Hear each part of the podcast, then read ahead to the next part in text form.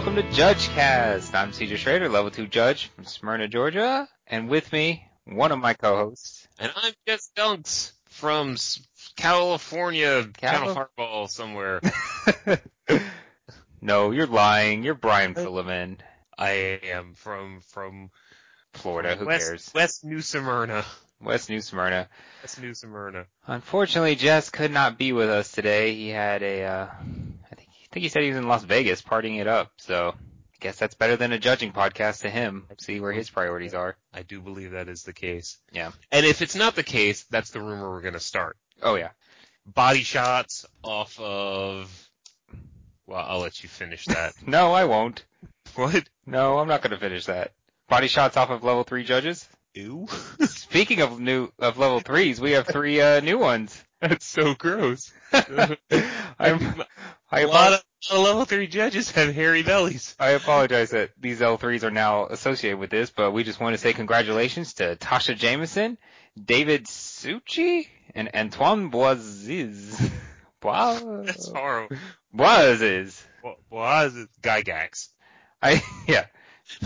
Congratulations to you two, or three. Uh, they all certified pretty much on like the same weekend or something, but not the same event. I have I have only worked uh, with Tasha that I know of. Me too. So, uh, congratulations, Tasha and David and Antoine. Yep. Antoine who? Boyaz. So- Boyaz? Boyardee, Chef Boyardee. Uh, speaking of Boyardee, I don't know why we never talked about this before, but I think we just kind of missed it. But the uh, Magic Online Judge Open is coming up in the not too distant future. This is a Magic Online tournament for judges. It's free to enter. It's a lot of fun. Um, everyone who plays gets this Aeon Chronicle Chronicler avatar. Uh, you get, you know, You get a- Yep. You get a you get a free avatar that can identify you as a judge, Yep. or someone who bought the avatar off of a bot from yeah, the two.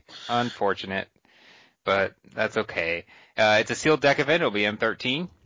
Uh, they have it at two different times to try to facilitate, you know, people in the U.S. and people in Europe or wherever else being able to play. Uh, I'm going to give the times in Eastern time because me and Brian are the only ones here. So, and we're Eastern time people. If Jess was here, maybe we would translate for him. Yep. Or or we could give him it in. I got to do this. We could give it in Canadian time. I have no idea what that even is. Well, it's like 40 years in the past. Oh, okay. like you said, I gotta do this. Like you knew, you knew where you were going with it. You knew.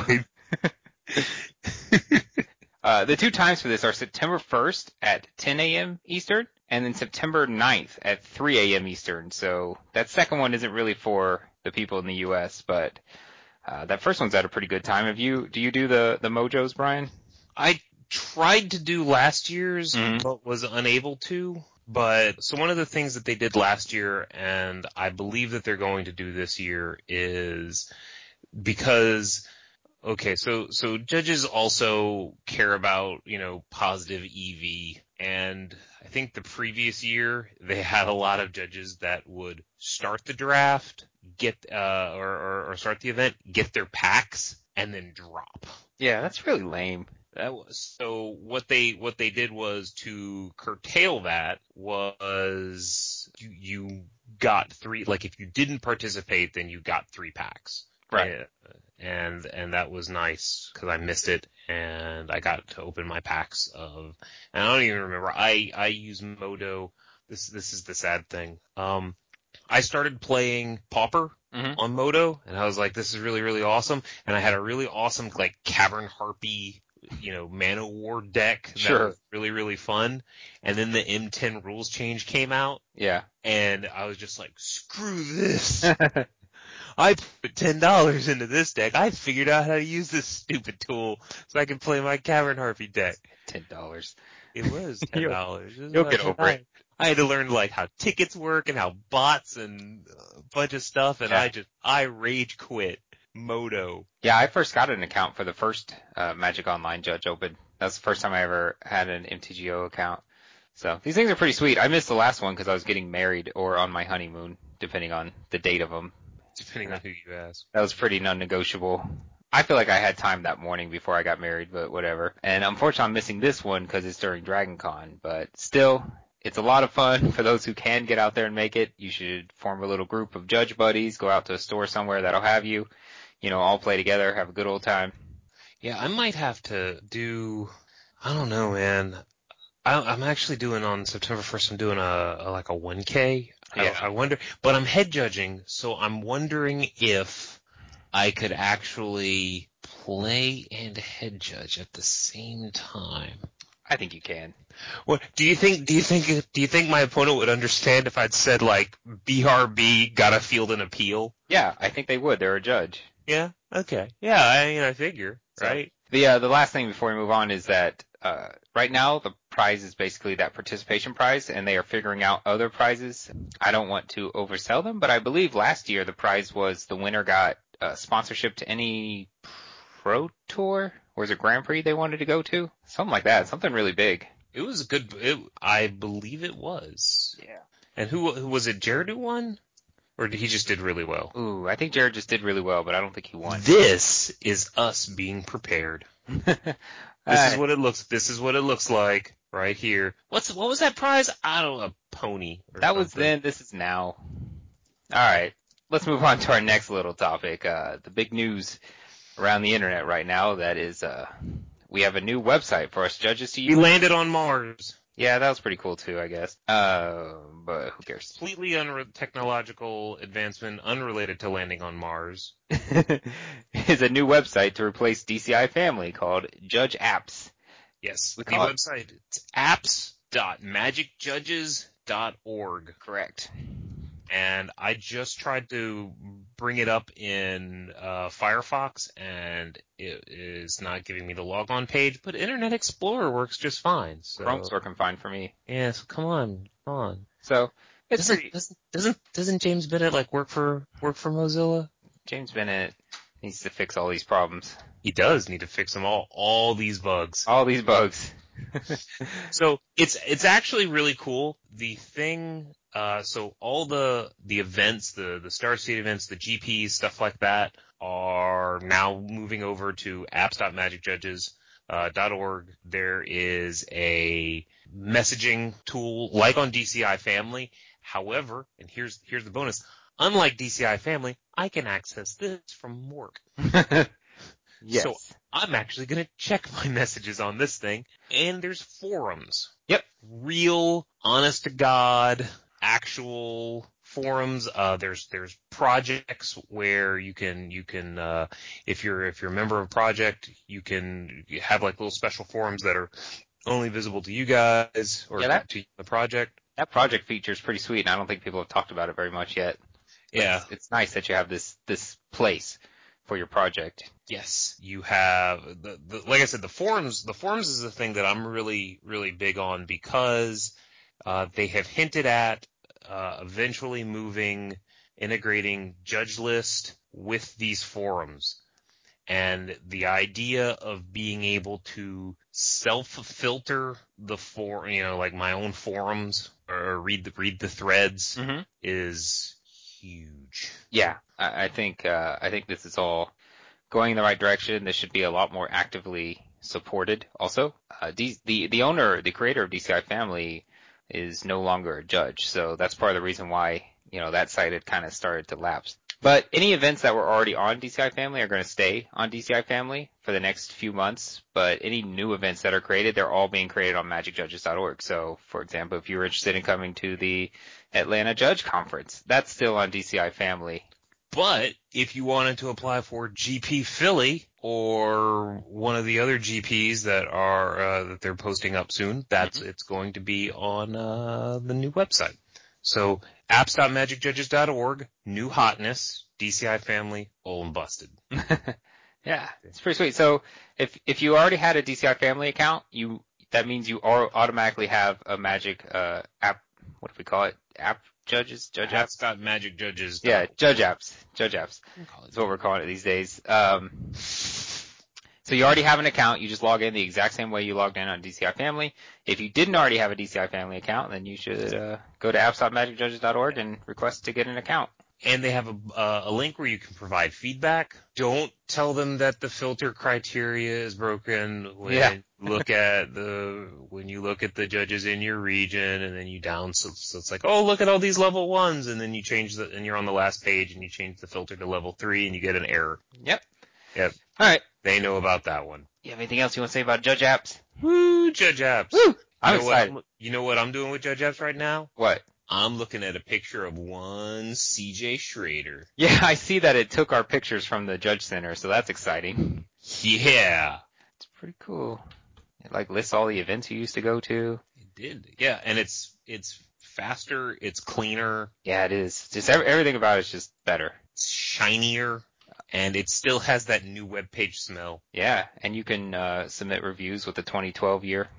You can't really do that. I made that up. I don't think. No, you still can't do that. That's still the Judge Center. All right, well, for all intents and purposes, Magic Apps will be completely replacing DCI Family. What else has to do with replacement, Brian? Um. Well, I mean, I had to buy a new pool filter this past You- weekend. Are the worst? You're like the anti-Segway. You're like if a Segway is that two-wheeled vehicle, you're I don't know a couple of cinder blocks you wear on your feet. That's you. It's a couple of cinder blocks per couple, I'm a couple, I'm a, I'm a, I'm a, cin- I'm a couple cinder blocks just, just tied to your feet Yeah. while you're, while you're pushed off the pier.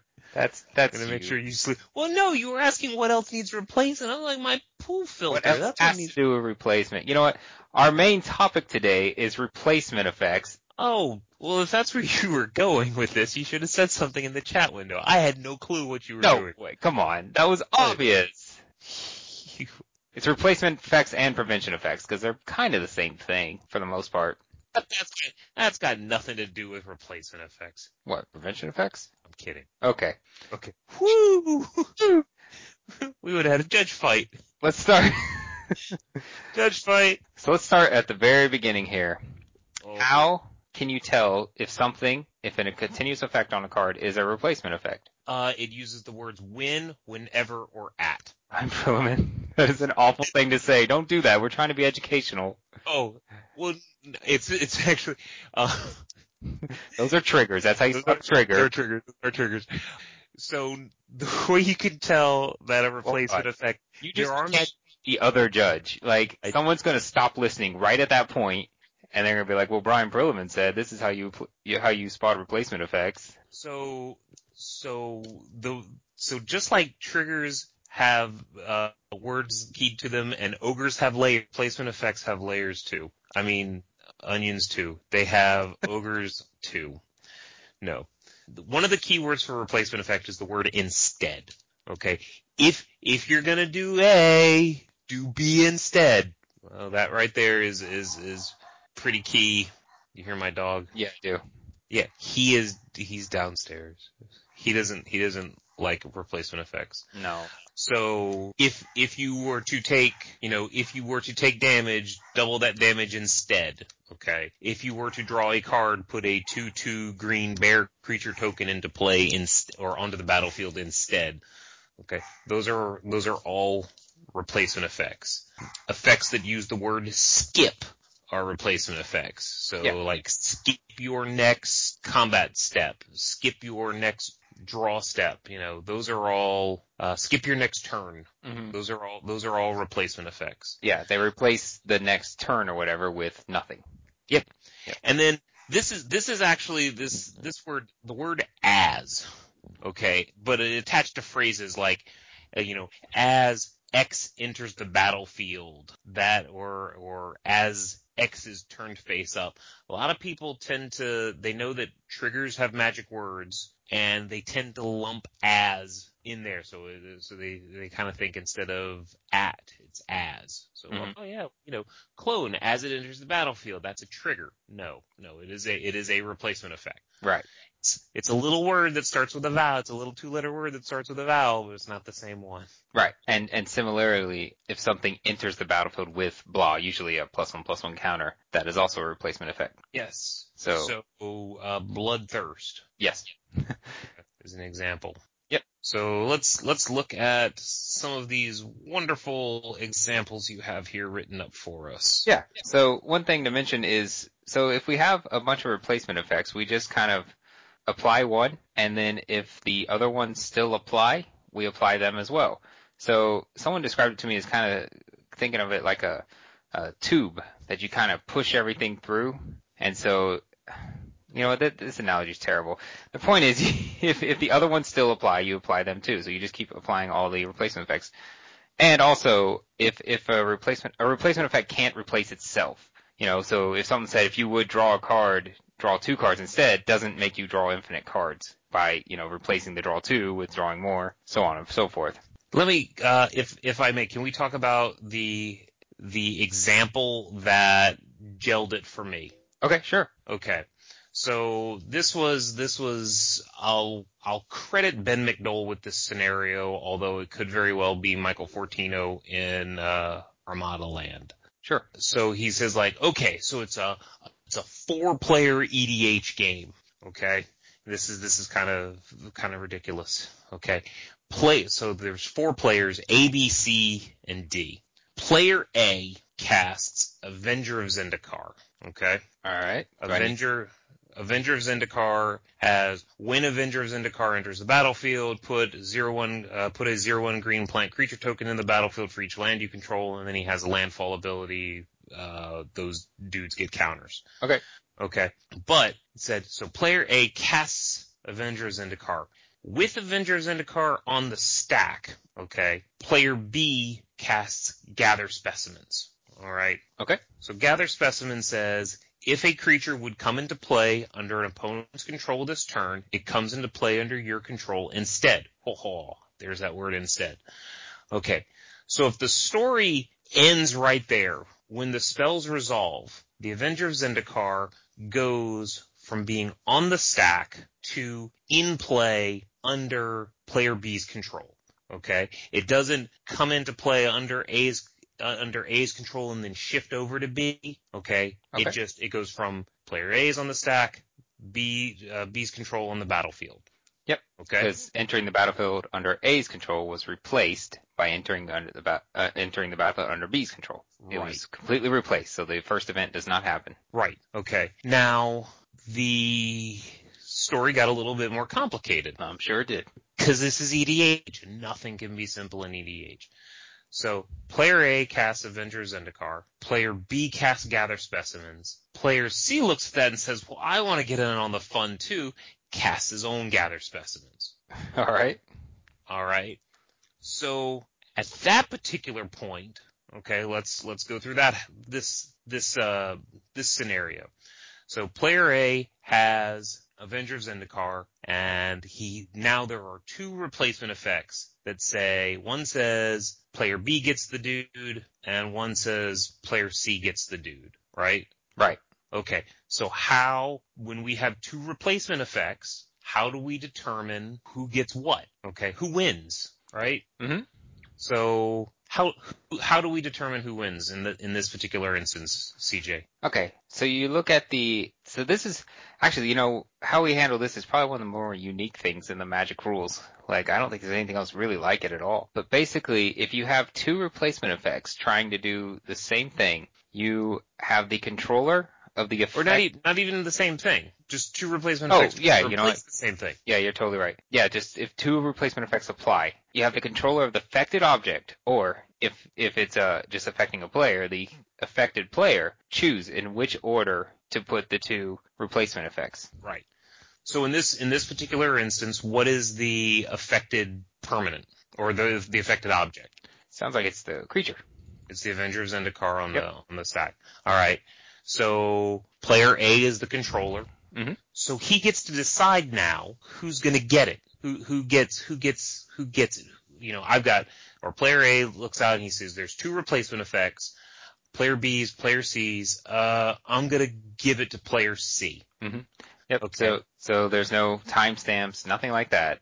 Yep. Like the order of this casting the spells doesn't matter. So player C's now going to get it. All right. Well, there's still so that replacement effect got, for lack of a better term, used up or eaten or, you know, it's like a bubble that got popped or whatever. Yep.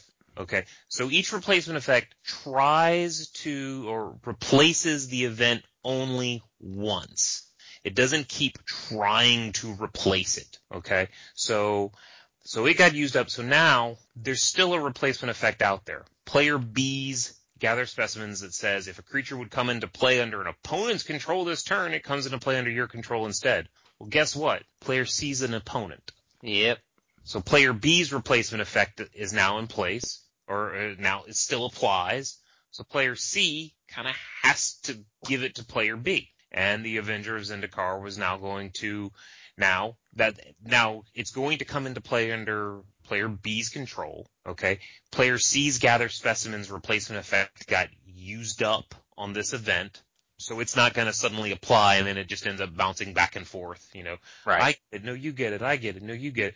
So Avengers Zendikar is going to drop and land on, on, on the battlefield on player B's side. And then the trigger goes off. Bunch of plant tokens, abilities get put on the stack. we get to do it all over again. Didn't even think about that. I was wondering why you're using Avenger of Zendikar. Because it's funny. That's funny. Now, the original scenario doesn't really work so good in podcast format. It was Uh-huh. like four player game, Avengers Zendikar on the stack, everybody cast gather specimens. Right. Okay. Including player A who was just like, I don't want to be left out, you know, or maybe there's like a hive mind or something like that in play where everybody gets one. Yeah. That, that right there, at least, at least for me, you know, really, really cemented the, the, the whole, if there's multiple replacement effects out there, you choose the order and then once it's used up, it's been used up. And you know, I'll leave it as an exercise for the interested listener, you know, figure out what happens. What if all four players cast gather specimens on this Avenger of Zendikar? You know, and you just kind of like watch it bounce around the table a few times before it finally ends up where it's supposed to go. Yeah. That's a that's a great example. I really like that. But there's there's also simpler ones. Which we that's true.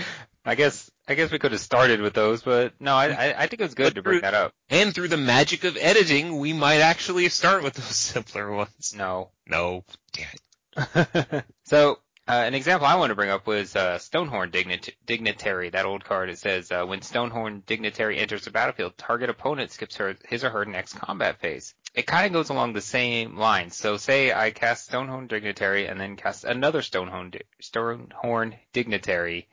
Hey guys, I have a podcast because I can talk real great. I talks real good. Uh, I'm talking real good. I talks real good. So say I cast them both, they're both targeting my opponent. What happens when they come up to their combat phase? So what happens is we have two replacement effects. The order doesn't really matter. The first one comes in and says, hey, you have a combat phase coming up here. Uh, you're going to skip it. You're going to do nothing. The second one says, is there a combat phase coming up? No? Okay, then I'm not going to do anything right now and I'm going to keep waiting on a combat phase. So what happens in the end is that by casting two on the same turn, you're going to have your opponent skip their next two combat phases because that replacement effect just sits there and waits to apply until it can. Yep. Yep. I mean, that's pretty much, pretty much what it is. It's, it's, you've replaced, you've replaced something with nothing. Yep. And the, the second Stonehorn Dignitary effect is kind of waiting to replace something. And when it comes around to it, it's like, oh, well, there's nothing there. So I gotta keep waiting. Yep. It's like the rock biter from the never ending story. Yes, it's exactly like the rock It biter from the never ending story. don't you remember? You know, he's like, the nothing came and it, it, it, it took my home and Atreyu's like, what, what did it leave? Did it leave like a hole or something? The rock biter says, no, a hole would be something. there was nothing. Yes, I remember the rock biter. And that, and that baked my eight year old brain so much. It was like, wait, it's a hole. How can, if a hole is something, But- what, I don't understand what's going on. it's like that riddle that was on Are You Afraid of the Dark of uh what can you put in a barrel to make it lighter and it's a hole. When I was a kid I was like, What? What? What? I don't understand. I was thinking helium. Hey, so let's go to another example here. All right. I think this one comes up in Legacy a lot is uh Golgari Grave Troll. And it reads, Grave Troll. among a bunch of other words, it reads, Golgari Grave Troll enters the battlefield with a plus one plus one counter on it for each creature card in your graveyard. So, say you use something like Rise from the Grave on this guy to put him directly into play, and say he's uh, the only creature card in your graveyard. Does he get a plus one plus one counter or not? And the quick answer is yes. Yes. So- that is the quick answer. Yeah. So there's a couple things here. First off, obviously a replacement effect for a card affects itself, but the second thing, the best way I've always had to describe this is that Grave Troll has to either be in the graveyard or on the battlefield. There is no zone between, you know? There's no in transition zone. There's nothing like that. So, and we know that this replacement effect modifies how the creature enters the battlefield. If it's modifying how it enters the battlefield, then it isn't in the battlefield yet, right? Right. Therefore, it must still be in your graveyard. And that's why it's able to count itself when it comes straight from your graveyard into play. And since it modifies how it enters the battlefield, it gets the plus one plus one counter. Now, what's what's funny is there's a there's an actual rule to handle in this particular case. It says uh, uh, when applying an effect that modifies how a permanent enters the battlefield, you can't make a choice that would cause that permanent to go to a different zone and not enter the battlefield. And this is this is what it's for. Um, Sutured Ghoul hmm is a is a card. Let me get. I should probably have brought this up before. Uh, it says, as Sutured Ghoul enters the battlefield, exile any number of creature cards from your graveyard. Okay, so this is like Golgari Grave Troll, who is capable of seeing himself and getting his counter when he's entering the battlefield from the from the graveyard. Um, Sutured Ghoul, you know, is in graveyard. Okay, right before it comes onto the battlefield. So if this rule wasn't there, technically you would be able to, as it enters the battlefield, you would be able to exile it from the graveyard. That's weird. So they put a rule in there that says no, you can't do that because that's dumb. So, So if the Suture Ghoul That's enters funny. the battlefield from the graveyard, you can't choose to exile the Suture Ghoul itself. Ba-dum-bum. uh, one more example we have here is, uh, Gisela Blade of Goldnight, I think it is. And Yes. once again, among other abilities, she has, if a source would deal damage to an opponent or a permanent an opponent controls, that source deals damage, double dam- that damage to that player or permanent instead. it also says if a source would deal damage to you or a permanent you control, prevent half that damage rounded up. Now we haven't talked about this, but prevention effects are also replacement effects, aren't they? Well, they have a different section in the rules, but they're basically the exact same thing. Like, yes. they, they interact as if they were replacement effects. Let's put it that way. So so let's let's say that what's what's the what's the red card that it's like if a red source would deal damage to you, it deals one more damage instead. One more damage. Yeah. I know some cards that double it. I'm not sure of any that do Well, let's- well, we're talking Gisela here is double. Okay, so there is a card. I don't know the name. We're gonna pretend that its name. That's is fine. We're gonna pretend its name is Foo, And it says if a source would deal damage, it deals one more damage instead. Okay, so a lightning bolt was going to deal four points of damage on its own. With Gisela, so there's a a, a dude, uh, a seven seven. It's that it's that new uh creature from uh, is it from M uh, uh was it from M13 or Avacyn that uh, if your life total would drop below seven, it becomes seven, that kind Uh, of yeah. thing. That big seven word. seven guy. Yeah, you really need to get rid of that guy. And you got a you got a Gisela, uh, and you got a lightning bolt, and then you got that that spell that uh, uh lets you do one more. Uh, whenever a, a source would deal damage, you get to do one more. You can actually kill this guy two ways then. Okay. Actually, your opponent, uh, your opponent gets to choose. Yeah, your So- opponent's gonna have the choice here. Well, that's fine. He's screwed either way. okay. Okay. So in this particular instance, uh, I have Gisela out and I have my, my enchantment foo. Okay. Help me out with the name. Edit the name in. Like, we'll, we'll figure it out after the podcast. No, we'll just call it Fury of Fire. Fury of Fiery Fury. Yeah. Um, so bolt your bolt your dude. Okay, so now you have you, the opponent, the controller of the dude. You have two replacement effects. Replacement effect one says damage dealt deals one more than that damage. Okay, and then we have another one that says double it. So I get to choose which one to apply first. So I'm going to choose, let's You- double it first. You being the Elderscale Wurm. Yeah, I'm going to be the elder. Yeah. So Okay. I'm, I'm switching pronouns here all over the place. Yeah. So keep, keep up. um, okay. So I'm the, uh, as the controller of the dude that's affected, I get to decide which, which replacement effect gets to apply, uh, gets applied first. So I can either choose to double it, then increase it by one, or increase it by one, then double it. Okay. So three, I can either go three to six to seven, or from three to four to eight. Okay. Seems pretty good.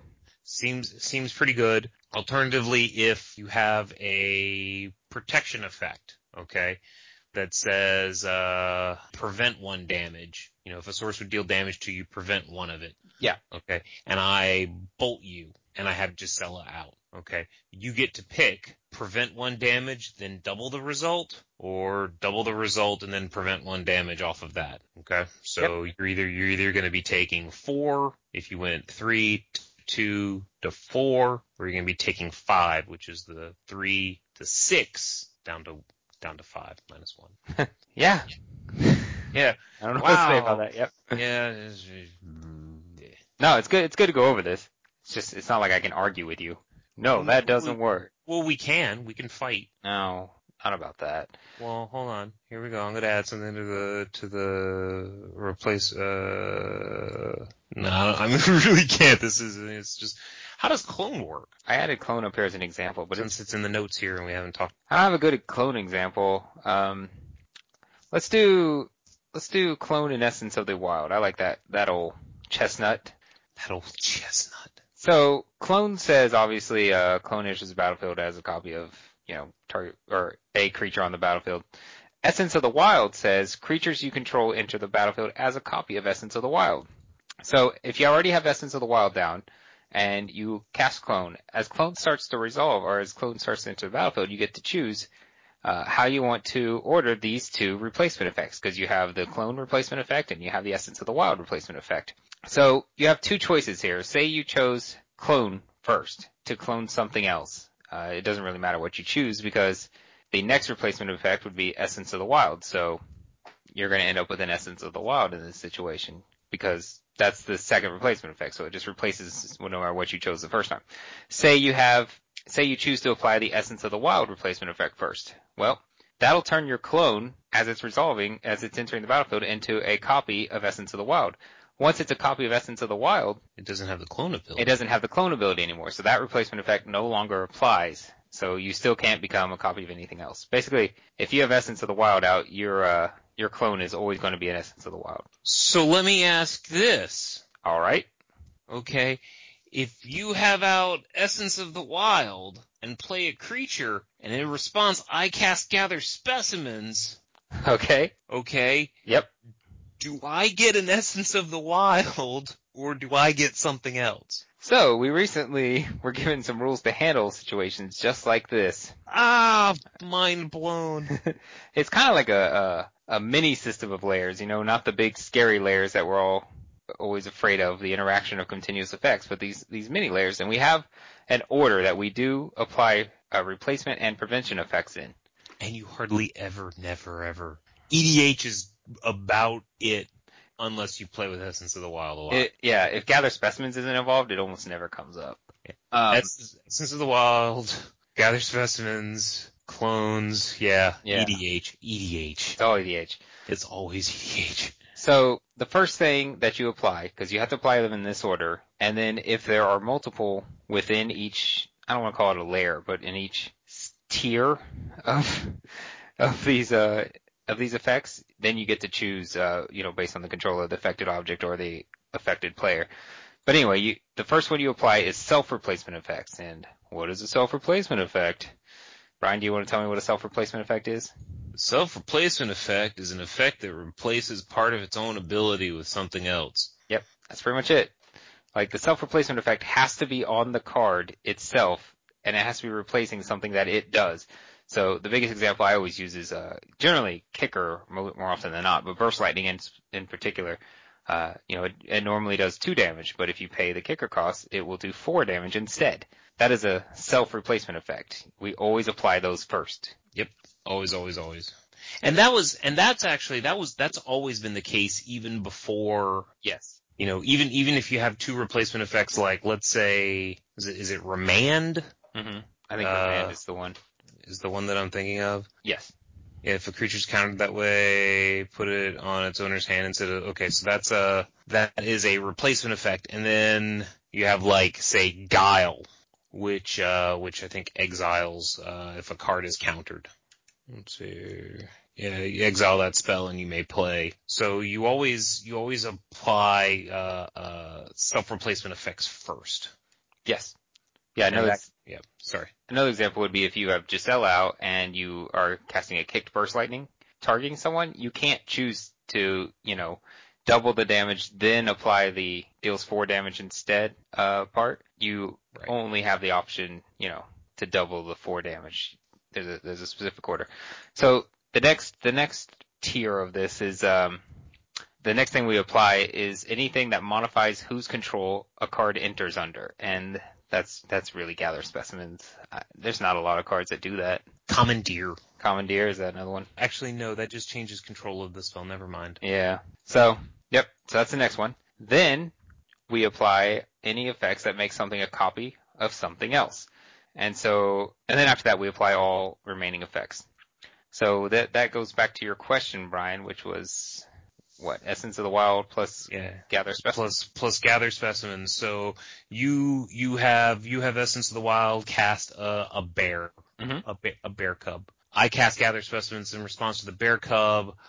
I am going to get a bear cub. You're gonna get a bear cub. Yep. I'm gonna get a bear cub. Because we apply the control changing effect first, and then the copy effect doesn't apply anymore because it's not entering the battlefield under my control anymore.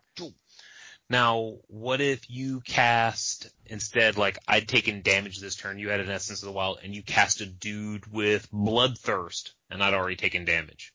Oh, and I control Essence of the Wild? Yeah, so you have Essence of the Wild. Uh, you've hit me for one. You attacked me with Essence of the Wild, so I took six. And now you're casting, what is it, Scab Clan Mauler? Yeah, I got Gorehorn Minotaurs out up right here from M12. Uh, so quick, Gorehorn. a quick reminder is uh, Bloodthirst says if an opponent was dealt damage this turn, this creature enters the battlefield with X number of plus one plus one counters on it.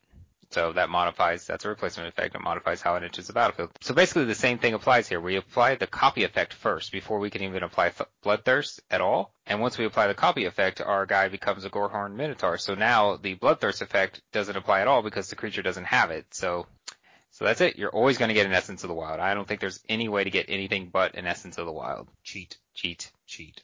So, and I think we've we've hammered this home a few times, but if you have multiple effects within the same tier, you the affected object or the controller of the affected object uh, gets to choose.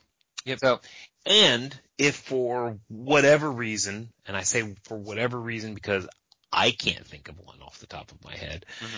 but if if two or more players have to make these choices at the same time, APNAP. yeah, that that's very difficult to make happen, but yeah.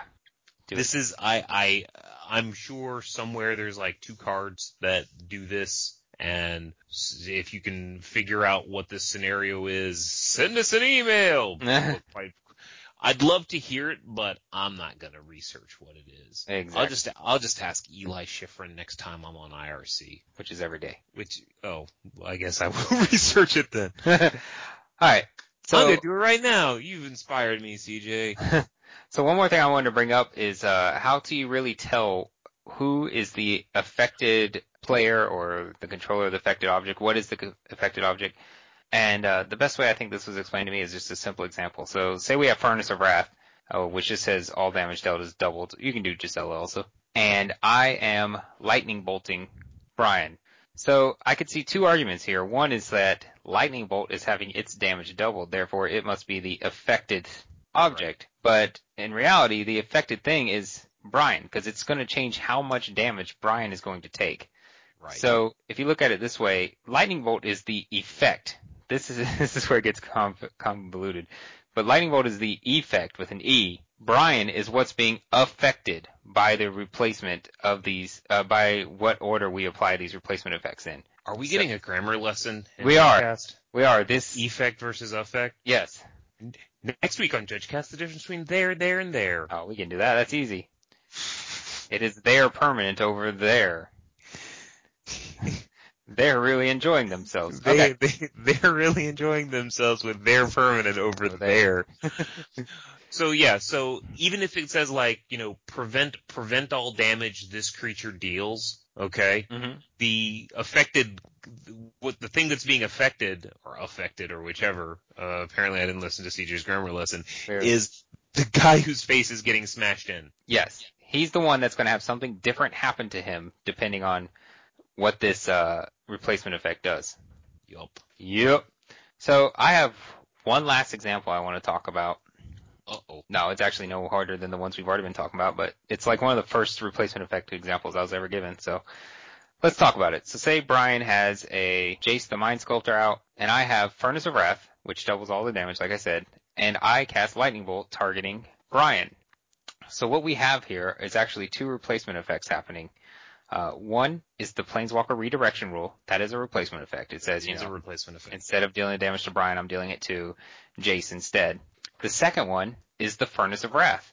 So Brian actually is given two options here. He can A, choose to apply the Furnace of Wrath damage first. So, so this is this is actually kind of weird because it's me the control me bolting CJ's Jace. That was that was the setup, right? You have the Jace, and I'm bolting your. Okay, Well, you Or have the the Jace and I'm I had the, okay. So you're bolting you're bolting my Jace. And let me okay. let me read Furnace real quick because it, Okay. it does matter. It says if a source would deal damage to a creature or player, it deals double that double that damage to that creature or player instead. So so this is kind of weird. So the Planeswalker redirection rule is CJ's actually getting to choose whether he wishes to redirect the damage the damage from me to the Planeswalker, but I get to choose the order in which the two replacement effects apply. So it's basically he's you know announcing his intent to redirect, and now that he's announced the intent to redirect, it's like okay, great. Now I've got these two these two replacement effects that I get to decide uh, what order I want to apply them in. Yeah, and the way the way it actually works, if, if I'm 100% sure here, is um is that that replacement effect is basically a kind of like a may trigger. So I don't have to decide if I want to redirect or not until it actually goes to uh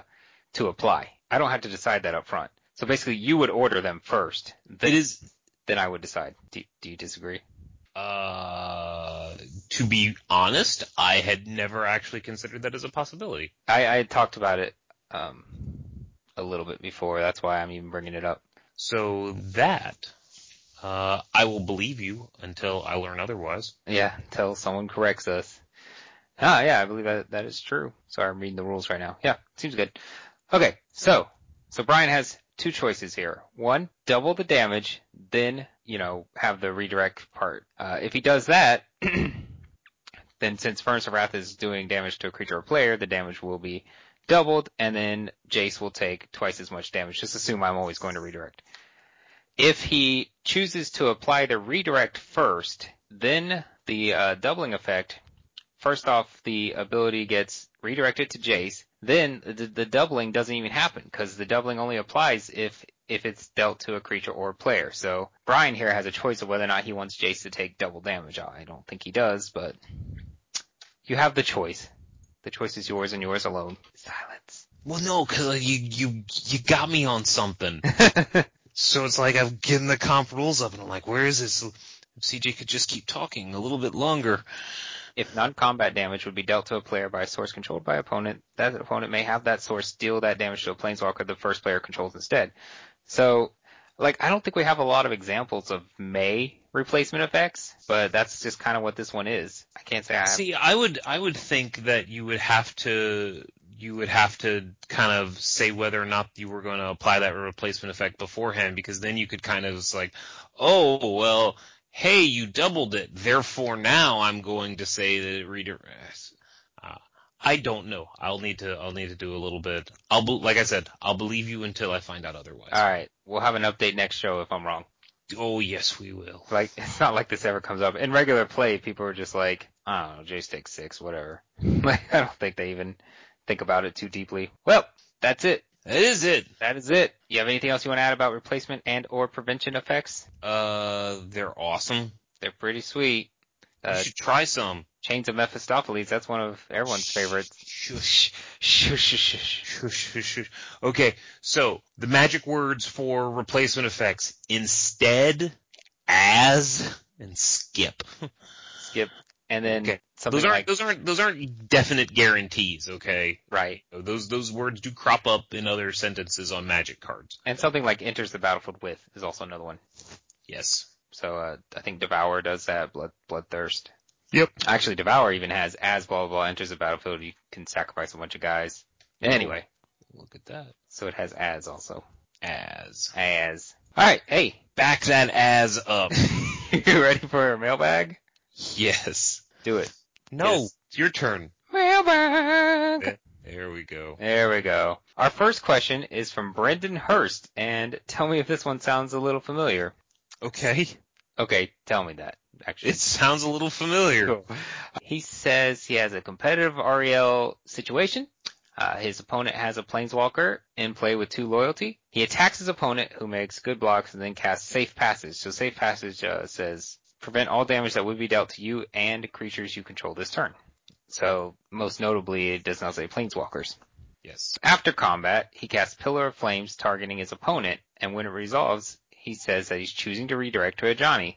So, his question here is, at what level are we cheating, basically? And he has a couple of, of questions.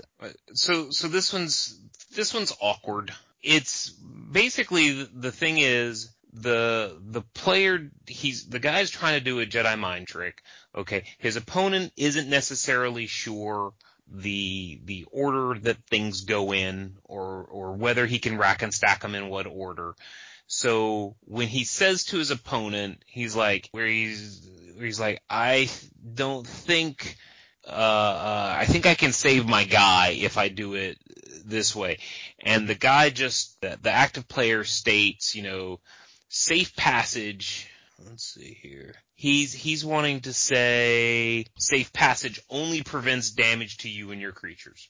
Okay. Where his opponent's sort of like, hey, can I, you know, I can, I can prevent the damage that's being dealt to Ajani. And the guy answers, safe passage only prevents damage dealt to you or to your creatures Yeah. So, which is fine. so Ugh. since we are talking about this, uh, to be perfectly clear what the situation is, is, you know, this guy has cast Pillar of Flame targeting Ajani, and his opponent basically has Well, Targeting his short- opponent. using the shorthand. Yes, and his opponent basically has the ability to choose in which order to apply these replacement effects. So he could choose to do it in such a way that that the damage would be re- uh, prevented before it ever hits Ajani. But he could also choose to do it in such a way that the damage just goes through to Ajani. Yep. And- And, then there's no damage being dealt to him to prevent. Right. So when he's like, uh, I don't think, I, I think I can do it this way. And his opponent just basically restates what's on self, safe passage. Yeah. That's, uh, I mean, that's, that's, you're, you're not, you're not asked, you're not committing a player communication violation by doing that. He asked you, he asked you a question involving derived information. hmm You provided a very Aes Sedai answer for those of you that read Wheel of Time. No. Um, no? Nope. Well, okay. So then never, I, I, I, listeners who are cool will know what I'm talking about. Yeah. Um, you're obviously not there yet. You're um, right. One day. So is it is it scummy? Uh, it, it definitely feels not nice, and I can see a lot of people getting tripped up on the the the subtle nuances of it. So I would probably suggest steering clear of that. Yeah, I wouldn't do it because even if we sit here and say, okay, maybe by the strictest interpretation it's okay, that doesn't mean the head judge at the event that you're at is going to be like, yeah, it's fine. You know? Because there there is there is the uh, fraud does involve you if intentionally misrepresenting the rules. Okay, and if the head judge feels that you are intentionally misrepresenting the rules, you're out of there. Yep. Okay, and this is from from our standpoint, this is on the you know if there's that line where it becomes fraud and this is on the not this is on the side of not fraud however I'm very uncomfortable with it. I am too. Yeah. Okay. I'm I'm not I I really the the the main thing that I I don't want is people like, "Oh, well Judge Cast said that I could do this. hmm This is fine. This is legal. This is you know, we value clear communication between you and your opponent and this this is going to cause problems. Yeah. So I, I think that's good. I think we can move on to our next question, which is also kind of um This one's a lot easier though. yeah, this one's easier. This one has a lot less wiggle room. So this one's from Kendall Hallman. He says that he has a flip delver and a spirit token out. His opponent plays Tribute to Hunger. Tribute to Hunger reads Uh, target opponent sacrifices a creature. Yeah. Or target player. uh, target opponent. target opponent. Okay, so he's he's he plays tribute tribute to hunger, and says tribute your delver. Right. Okay, then it goes on and says, I of course tell him that that's not what the card does, and I sacrifice my spirit token. He then says, some people fall for that. Yeah. Yeah, you're gone. Yeah. That's that's it. You're That is mis- that is misrepresenting what the card does. Yes. That's that's a little bit too far. That's a lot easier to say. That's now that's you know people talk about suggesting possible outcomes, you know, where it's like you know I tribute I tribute to hunger you and I'm hunger for some Delver nom nom nom. Okay, well then that might the guy be like, oh, well, I guess the Delver's got a he's nom nom nom on the Delver. Yeah. Okay. Yeah. That's that's more okay. Yeah, the the the whole the whole thing. Yeah, this guy, you know, some players might try and argue it's like, oh well, you know, I I, I was trying to trick him into thinking his only choice was the Delver, and you know, it's like I was suggesting a possible no, No. no, no. That ain't gonna fly, much like the Delver in his unflipped state. Our next email comes from Nathan Brady. And Nathan Brady wrote us a very long but pretty kind email saying nice things, blah, blah. But he did have one concern he wanted to talk about. Well, can we read the nice things first? No. I don't know, okay. Thank- it's only one sentence. It's thanks for the great shows. I don't even see that sentence. It's in the first sentence. Oh, yeah. He says he found our co- podcast completely by accident. We have a, we have a lot of non-judges who listen. I, after being caught up on everything else I regularly listen to. So we were the bottom of the barrel. yeah. He's just scraping. He's like, I don't have anything else. What is this crap over here? Hey! So he he wanted to talk about cheating in drafts, which happens, but I don't think it happens that often, to be honest. Maybe it happens a lot more at the store level. I'm not sure. Uh, he had some suggestions on way to to prevent cheating in drafts, because basically, you know, what people could do if they are unscrupulous is kind of sneak a card into the draft. You know, just take something else out, pocket it, put some better card in, and then take it as your pick uh, things like that. He had a, a couple of ideas. We can give him a quick discussion. I guess they're not really judge related, to be honest. But uh, one of the suggestions he had was to print a serial number at the bottom of the card that represents a correlation between that card and either the booster pack or box it came out of, as a as a way to prevent cheating in a draft. Uh, the other suggestion he had was have a card in the booster pack that lists exactly what's in the booster pack. Unfortunately, if if we lived in magical fairy greatness land, yeah, this those would be great to help prevent cheating. So, so like this, I mean, this, this is the reason why at the higher levels of play they stamp product. Yes. And this is this is it, this is exactly the reason. I mean, he's he's basically suggesting you know stamping product, and Yeah, it's true. I I have not had to stamp product, but as I understand from some of the uh, the judges who've done that in in the past, it is misery and a half. It sounds horrendous. And like I was explaining it to some people and they were like, well, what happens to the foils? And as far as I understand that the people who are stamping get to keep the foils, but Mm. I don't know if that's true or not, but even if it is, it is not worth it. Like you're pa- you're stamping what? For, for a GP that has a sealed GP, or no, not sealed, but a draft, you know, 128 times, 128 players maybe drafting. I, I don't know. It's a ton of packs.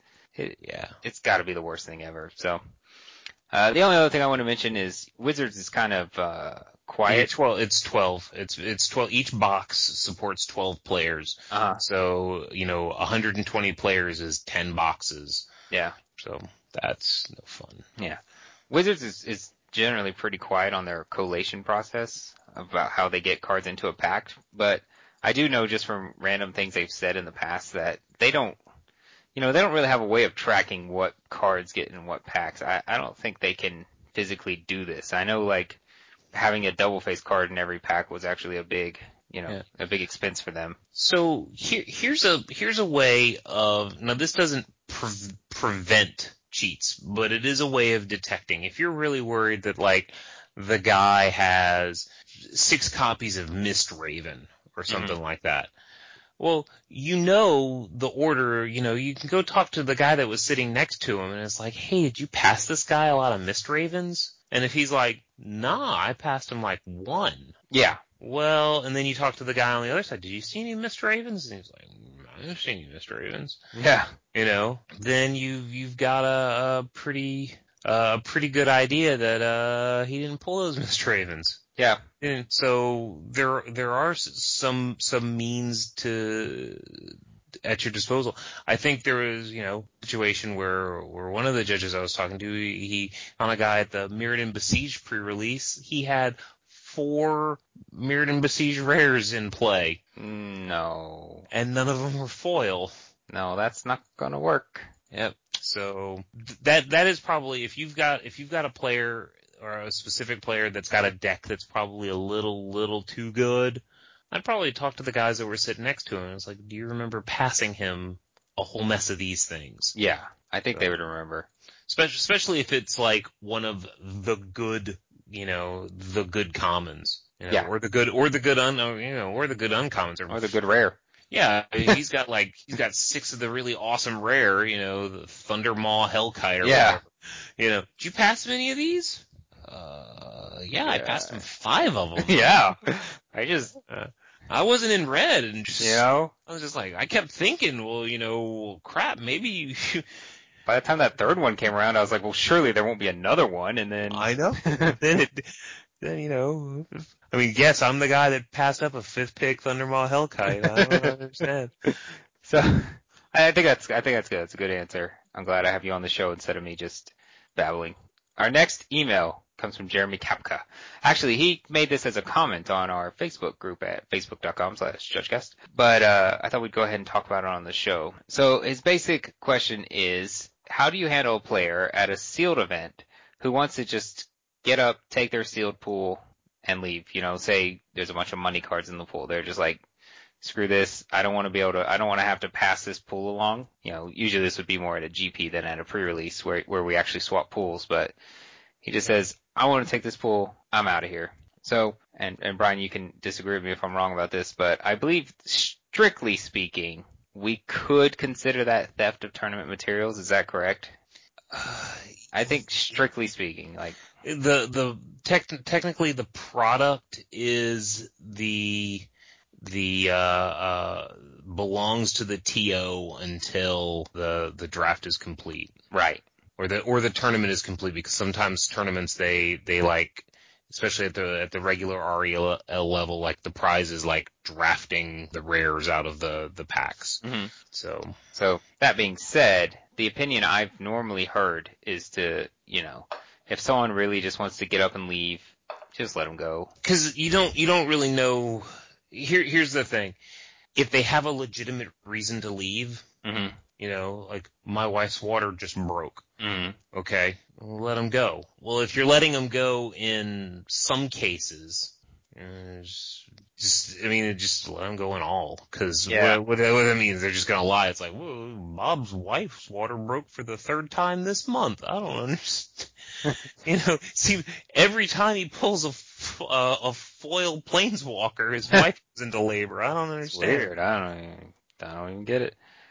So yeah, and I, I think that's about it. And I think that's a that's that's fair. We, I mean, what are you gonna do? DQ someone who's leaving anyway? Nah. Yeah, there there is a uh, in the MTR. I'm looking for the the exact section, but it's basically if if a player uh, leaves before drafting is finished, they still stay in the event and they are given a a match loss for the first round. Now that used to have a little bit more teeth to it before Planeswalker points came around when it was still under the ELO system. The match loss actually, you know, hurt your rating Mm-hmm. now without the planeswalker uh, points, it's kind of you know slap on the wrist. Yeah, I've never really had that happen anyway. Have you?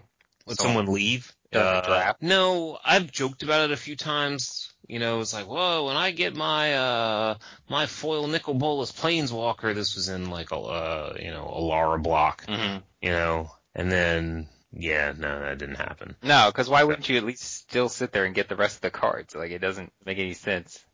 Yeah, well, it's it's like when you open, you know, the foil whatever, the foil Thundermaw Hellkite and the regular Thundermaw Hellkite. Oh, okay, okay, I gotcha. Where you're just like, I don't want to pass either one of these.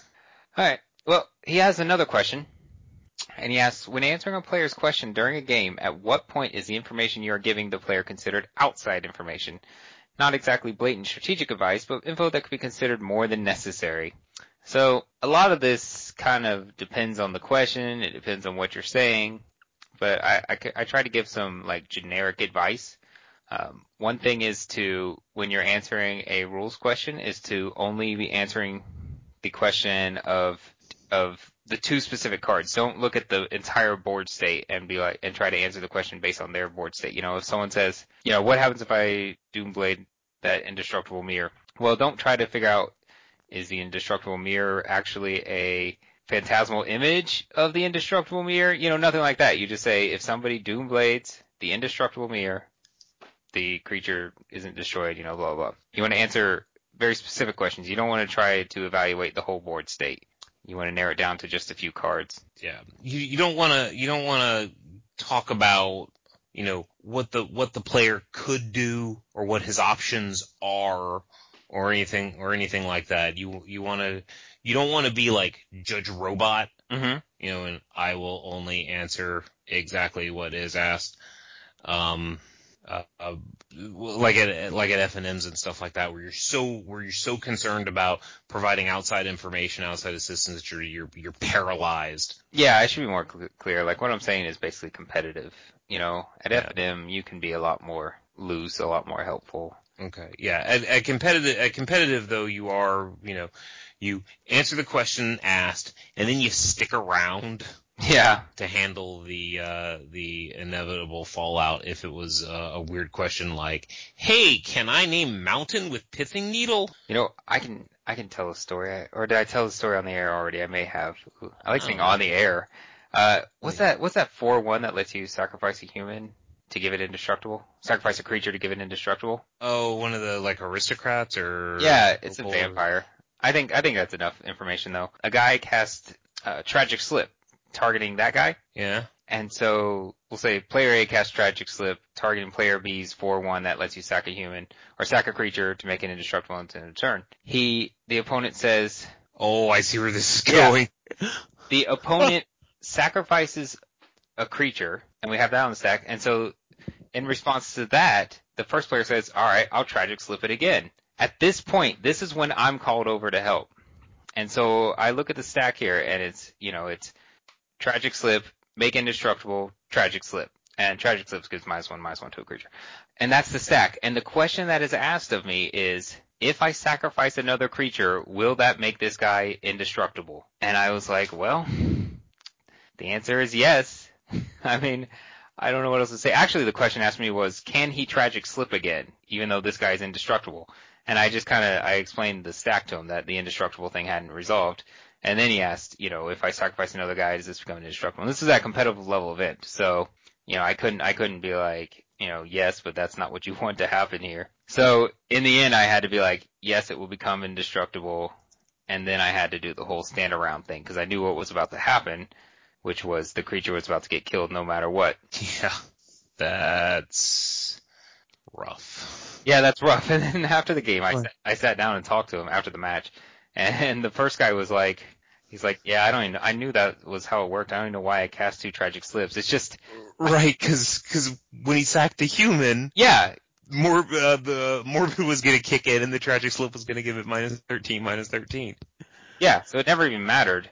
And he's like, I, it's just he was so taken back by him sacrificing trying to get indestructible that like in his head for that moment he's like, well, it must work, I guess. Oh, that, okay, right, cause it's a four, it's a 4-1, so even the Tragic Slip without getting the Morbid was gonna, Yeah, exactly. okay. So that was unfortunate. Anyway, that's my, you know, had to wait around and and talk about the sad things that were about to happen. Oh man. So our last question is is a bit of a crazy one. It's a it's a rules question from Christopher J. Meyer. He says, "Hey Judge Cast, I have a few scenarios and I am not sure what happens in them."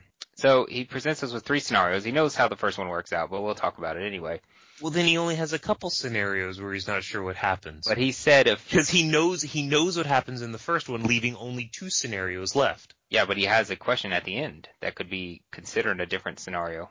hmm hmm Anyway, his first scenario is you have a bear cub paired with Silverblade Paladin. Bear cub. Hey, I, Christopher J. Meyer, you are my favorite email. Yeah, Bear Cub is the officially sponsored 2-2 of JudgeCast. Bear Cub is. So Silverblade Paladin says, as long as Silverblade Paladin is paired with another creature, both creatures have double strike. Hmm. You know what? This isn't a replacement effect. So don't get, don't get too tied up with the, uh, the word as. So we have the two paired up. You attack with Yep. both. After first strike damage, uh, the, the, uh, Silverblade Paladin is destroyed through whatever means. Does the Bear Cub deal damage during the regular combat damage step? So it had double strike. Now it doesn't have double strike. The answer to the question is no. No, it does not No. do damage. So uh, I could read the rule, but I think it's better just to try to summarize it. But how does it have, but it ha, but it doesn't have first strike, so it has regular strike, so Yeah. it does damage during regular stri- regular strike step. Right? No. No. So basically, the way this works is during the first strike damage step, all the creatures with first strike and double strike deal damage. Alright? During the regular combat damage step, any creatures that did not have first strike during the first strike combat damage step, Oh no, hold on. It's not didn't have first strike. It's that it's for creatures that didn't deal damage during the first strike combat damage step or that have double strike. So basically, if you didn't do if you didn't do it during first strike, you get to do it during the regular, and if you have double strike, you get to do them both. yes. Okay. So if you somehow lose the, after first strike, uh, after you deal, if you deal combat damage in the first strike, first strike combat damage step, and then you lose first strike, well, you're just sitting out regular combat damage. You already, you already had your swing. Yep. Okay. Also, if for some reason there's a first strike combat damage step and you don't have first strike, and then after first strike combat damage has been dealt, you gain first strike somehow. Um, it's not like, oh man, hey, you missed your opportunity during first strike combat damage step. You, haha, you Yeah. know, I give you dude first strike after he's gonna whiff now. He doesn't get to do that. No. Yeah. Because that creature, even though he has first strike, he did not deal damage during the first strike combat damage step. He gets to do his damage now during the, the regular strike combat damage Regular step. strike, yeah. There, there needs to be, there needs to be a good, the second combat damage step. Yeah. So he changes up the situation a little bit. So you have the Bear Cub paired with Silverblade Paladin, attack with both. Paladin gets blocked. We deal the first strike damage. Yep, so the Bear Cubs dealt damage, Silverblade Paladins dealt damage, Vampire Nighthawks dealt damage. Yeah, it's blocked by Vampire Nighthawk, but that's not really that important. So the question is, the first strike damage happens. That's right, uh, Vampire Nighthawks just has uh, uh Deathtouch Lifelink. yeah, he doesn't have it. first strike. Right, right, okay. It's got so many other abilities I just Yeah, he just has projected. He also has uh uh like Bloodthirst, Phasing, Yeah, Shadow. flying. So flying deathtouch lifelink. Alright, Yeah. wait, first strike damage has happened. Okay. Before regular damage happens, you play Restoration Angel and flicker the Silverblade Paladin. So you you exile it, you bring it back, and when you bring it back, you bond it back with the Bear Cub. Does the Bear Cub do damage during the second combat damage phase step? So the Paladin's not a factor here because a before it before now it was um because when it got removed from the battlefield, it stopped being an attack. Ba- basic, basically, it's it's does the fact that the bear cub briefly lost double strike Yeah. does that factor in? And, And- no. And the answer is no. Well, all we care about is right now, does it have double strike? And the answer is yes, it does. Yup. So it deals damage. Alright, so one more.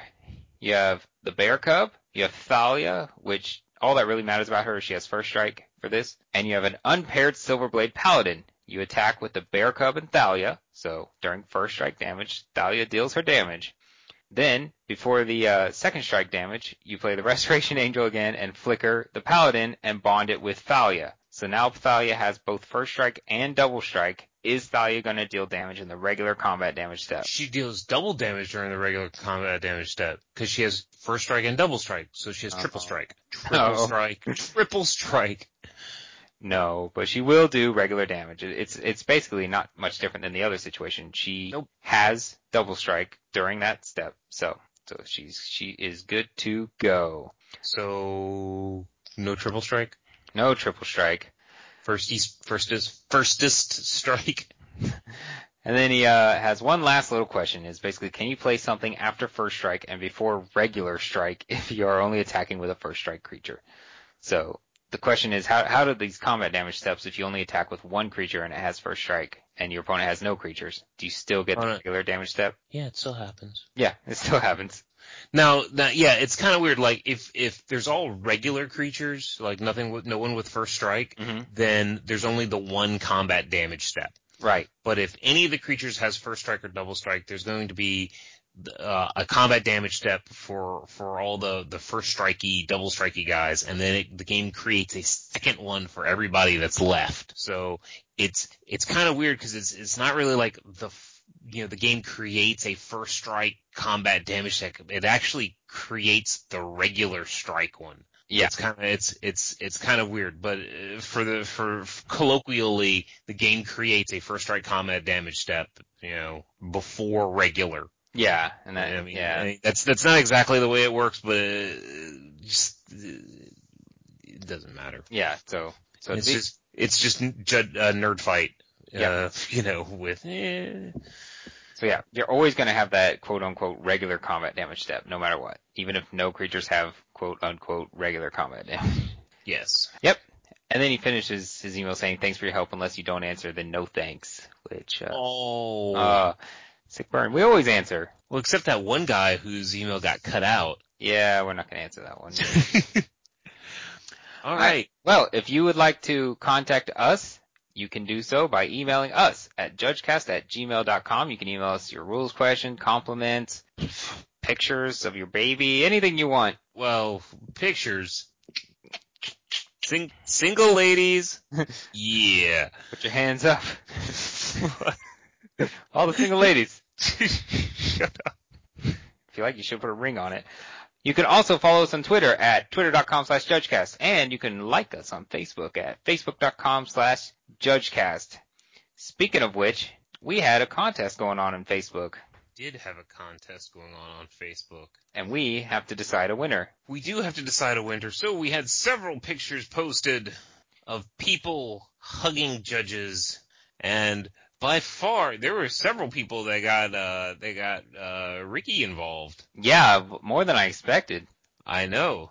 Uh, including, uh, we also had, uh, you know, several hugs or received by hosts of the show. Yep. Uh, Jess, uh, you, uh, myself, uh, Ricky was on there. Sean Catanese. Yep. So that's, that's, uh, no Jose Boveda. No, the mysterious Jose Boveda. It was sad because, uh, I don't know what he looks like. yeah, the guy who who hugged Jess, I was just like, I had to comment on the picture being like, and who are you hugging here? Because I've never met Jess. I don't know. I had no idea. I if only he's not, if he's not wearing the stormtrooper uniform, Yeah. you don't know what he looks like. I only know him from his Skype picture with the stormtrooper uniform. So So put this, I don't recognize you without your helmet on. yeah, Ah, so, alright, so here we go. We have, uh, Siege has placed all the entries into a, a handy dandy, uh, uh, spreadsheet, assign them numbers based on how they, uh, uh, who they hugged. So I'm going to enter in the max number into, as a, as a boundary into a random number generator, and I'm essentially going to roll to see who wins. And the winner is. Okay, I don't like that person. Hold on. Do this again. No, no, no, no, no, no, not that person either. Nope, not them either. No, no. I'm kidding. Winner was Andrew Wilson, who hugged David Green. wow, a guy with only one entry. That's lucky. That is lucky. That is also a guy local to me. Yeah.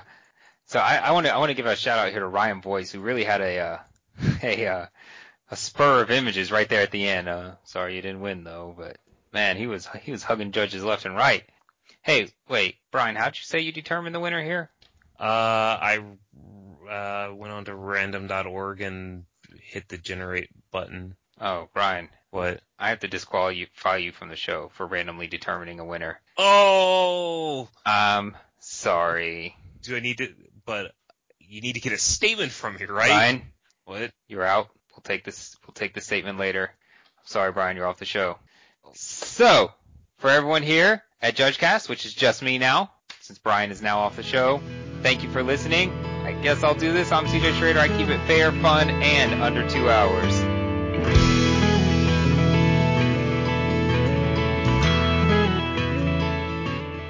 I think that'd be really funny if your dad won. 'cause he'd be like, What's up with this magical card?